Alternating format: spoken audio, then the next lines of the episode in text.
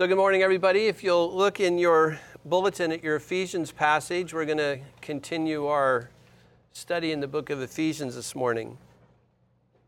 I don't know if you've had this experience, maybe it's just me from traveling all the time, but if you haven't had the experience, you can picture it easily.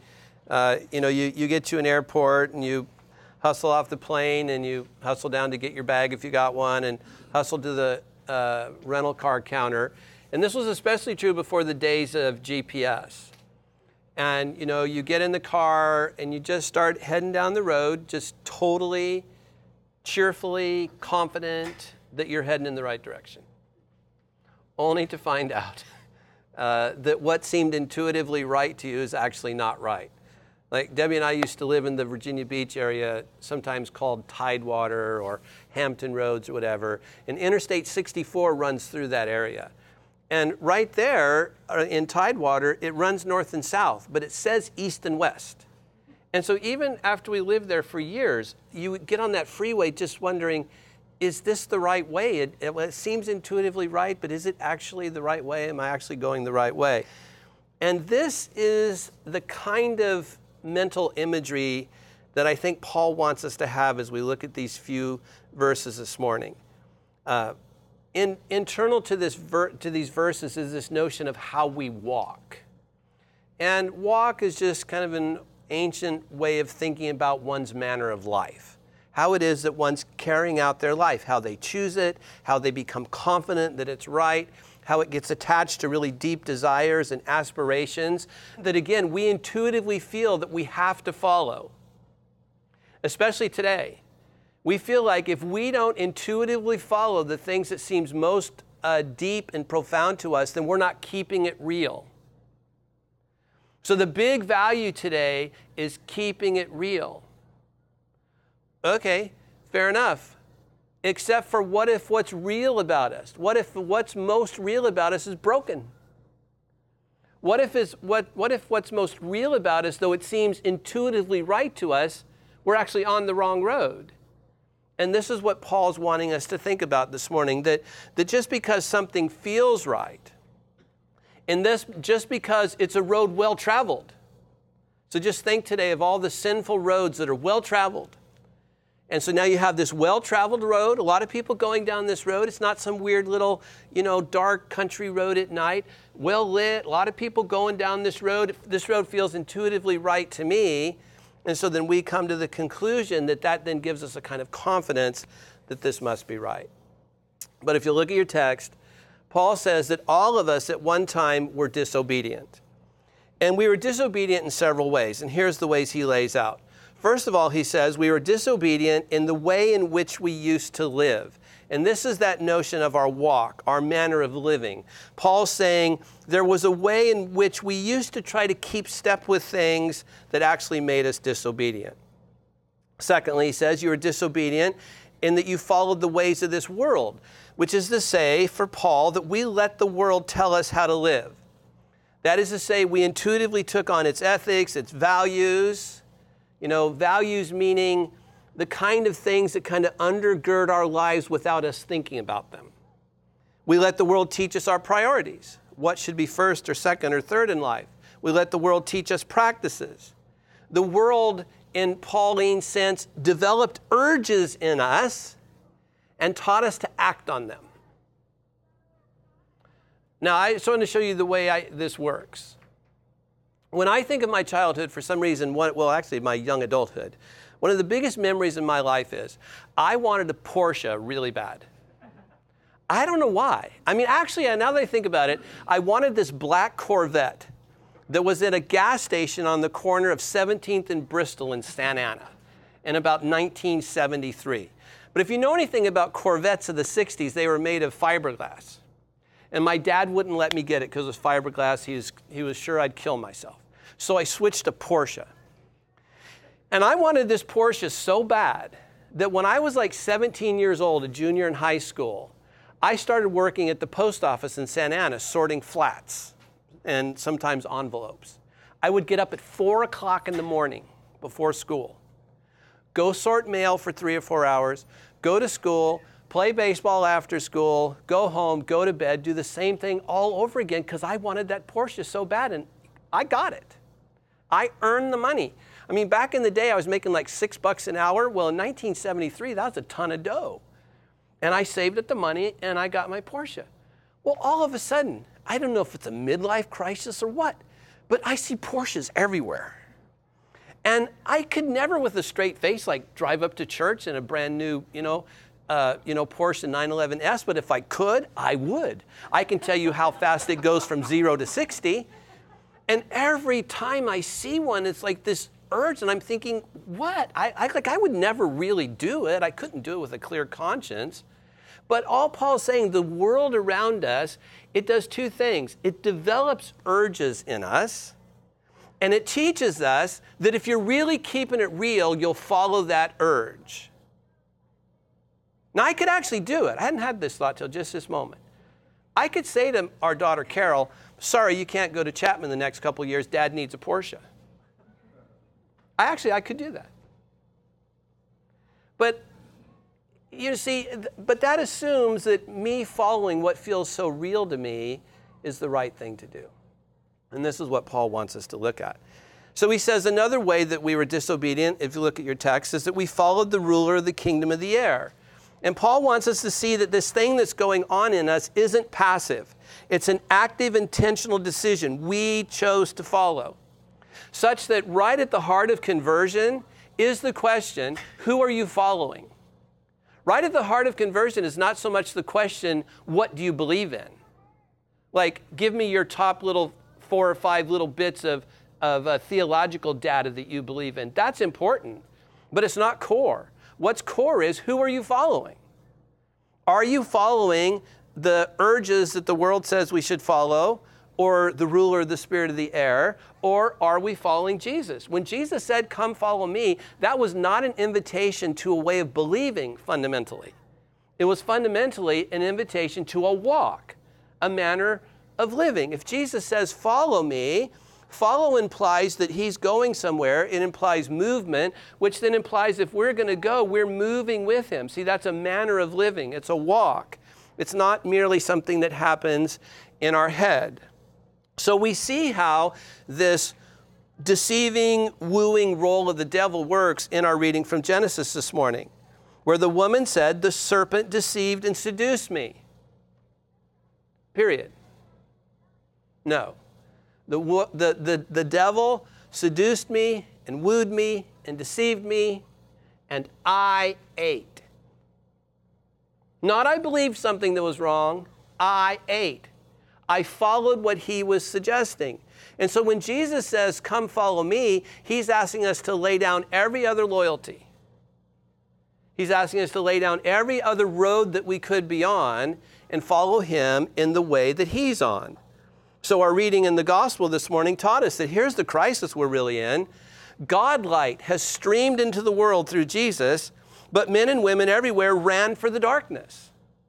They made their decisions. Giving into, as you see in your text, Paul says, the cravings, actually gratifying the cravings of the sinful nature. And the sinful nature just simply means a life dominated by the longings and impulsions and passions of a self oriented life. And again, it would be me like every time I go down PCH and I see that Porsche dealer, you know, can you picture it? I mean, I could just like pull in there and say, I don't really have the money, but can I just lease it? Can you just, what, what, what would it take to get me off this lot with that car? You know, is there any way we can make the numbers work here?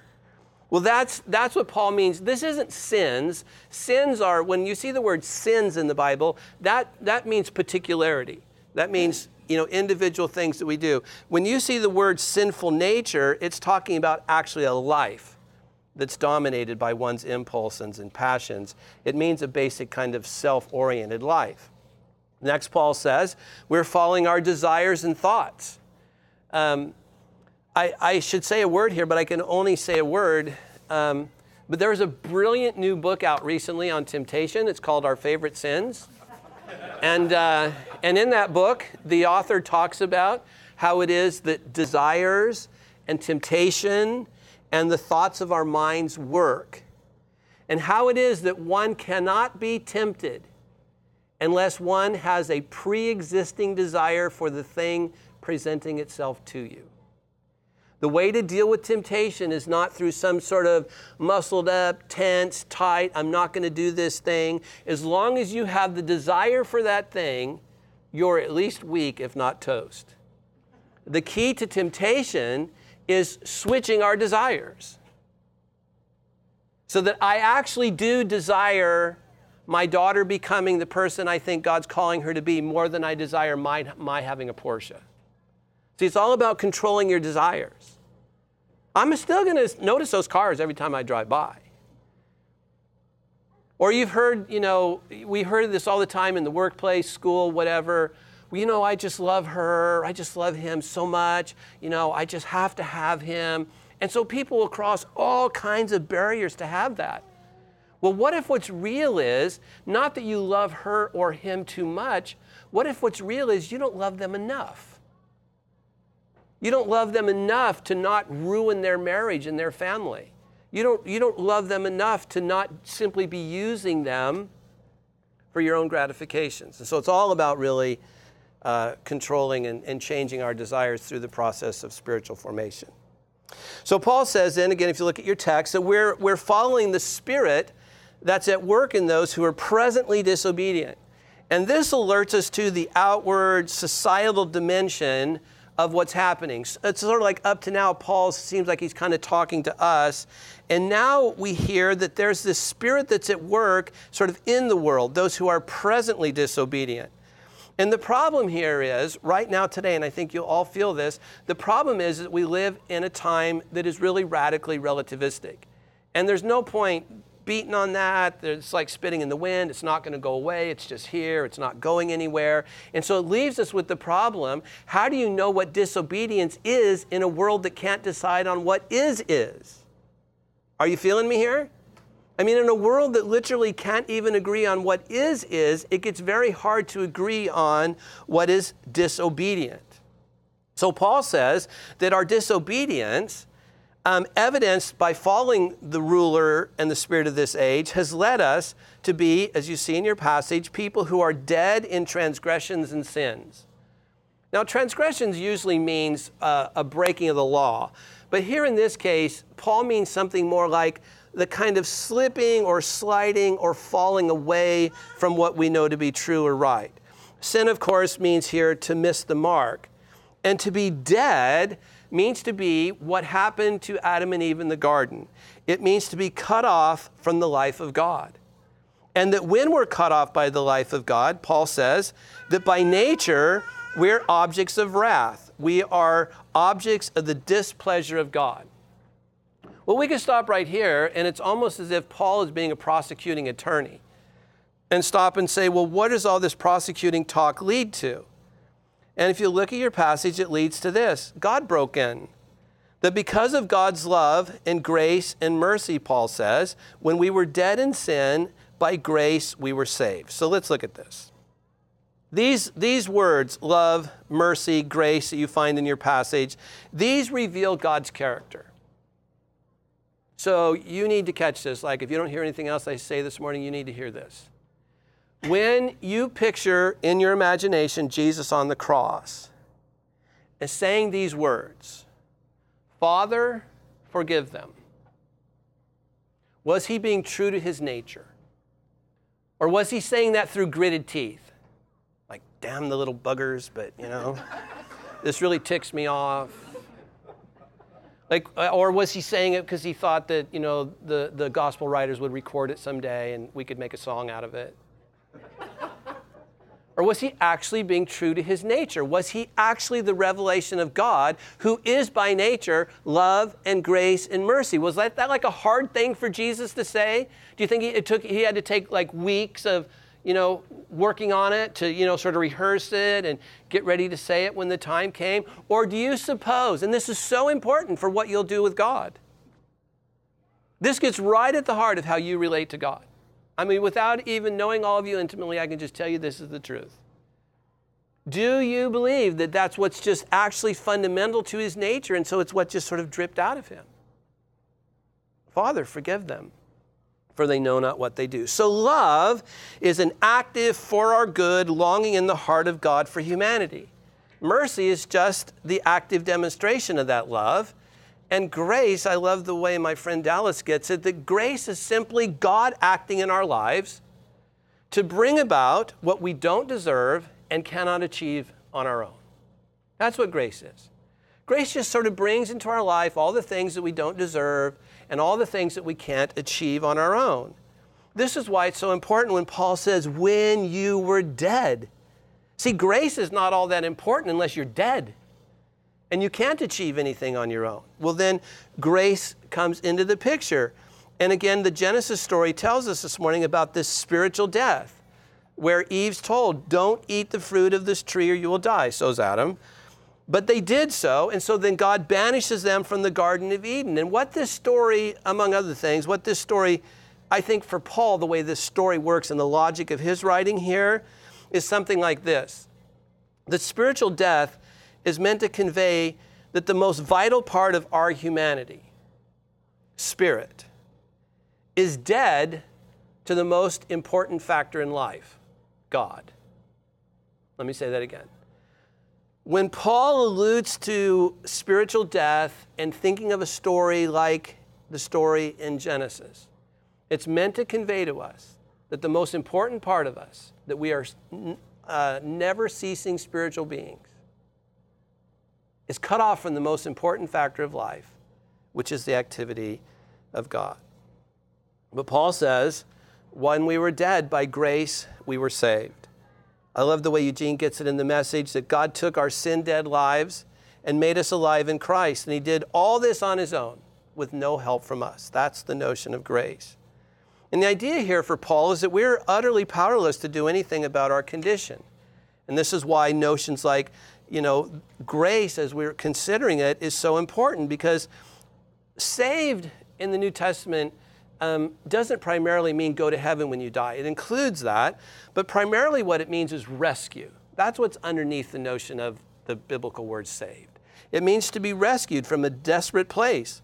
You're stuck on the wrong road. You're stuck in wrong thinking. You actually intuitively think you're on the right road, but you're stuck. It's like being uh, the biblical notion would be like being stuck up to your neck in quicksand or being uh, coiled by a boa constrictor or something. You're helpless. You can't do anything, but God saves us. You know what, you know what a lot of scholars call what we just went over? Romans in a half paragraph. I mean, this is about as deep and complex theology as you can possibly wade into in 20 minutes. So let's think about this. How can we make this work? What's the sort of practical theology here? Well, I think it's something like this. In an effort to walk our own way, and doing so in harmony with the ruler and the spirit of this age, I was thinking this weekend, after 50 years, like think of the early 60s up to today, after 50 years of challenging and deconstructing everything, families aren't more happy or solid. Women aren't happy as a whole. Men, to my knowledge, are more stressed and under extreme strain than ever. Minorities and the poor aren't flourishing. The sexual revolution overpromised and underdelivered. People today aren't happy with jobs, wages, tax structures, politics, education, or new ideas about religion. After 50 years of taking this new road, of literally challenging and deconstructing everything, Maybe we need to stop and say, maybe we need to tell each other a new story. Maybe we need to think about this the human life in the intention of God is nothing like we thought. As it turns out, if we take Jesus as God's demonstration of what human life is meant to be like, it turns out that human life is meant to be deeply self sacrificial, which is why one passes whatever the Porsche dealer is in your life. That's why one becomes the kind of person who could and would pass it up. Because fundamentally, life is self sacrificial. So Paul's saying, simply following the desires of the mind, the emotion of the body, it leads to ruin every time. But so, what if one even recognizes this? What if one sees that they're already on the wrong road, on the fast death, fast road to death? What can you do about it? You're stuck. You're like in a boa constrictor. And Paul's answer, and we'll get into this more next week when we get in more about grace, is to receive this amazing salvation. because even think of uh, just right now, think of friends and family, people you care about who, who aren't following Jesus, who are on the wrong road. Here's what you need to know man hid, but God said, Where are you? I want to be with you. And this, of course, prefigures, you know, the parable of the prodigal waiting father. We think of the prodigal son, the father waiting afternoon, afternoon, afternoon, waiting to see if his son would come back. Our gospel reading this morning told us that God didn't go to all the trouble of sending his son merely to point an accusing finger, telling the world how bad it was. He came to help, to put the world right again. This is what the story of Jonah and Nineveh means. It's not about somebody who got swallowed by a fish. It's about how it, was stunning. No one would have ever believed that God would have reached out to Nineveh. They were legendary for their sinfulness and of being on the wrong road. Or think of the New Testament parable of this steward forgiving somebody who owed a debt of 10,000 talents.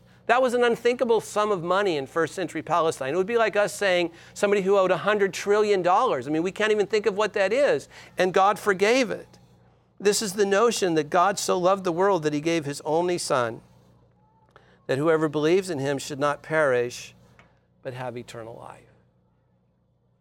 So, as we turn now to a quiet moment before we confess our common faith together, maybe we could just sit quietly for a moment with this question Where have I been cheerfully on the wrong road? But lately, getting some gut checks, some instincts that something's incorrect. Where have I been cheerfully on the wrong road, but getting some new intuitions that maybe something is incorrect? Amen.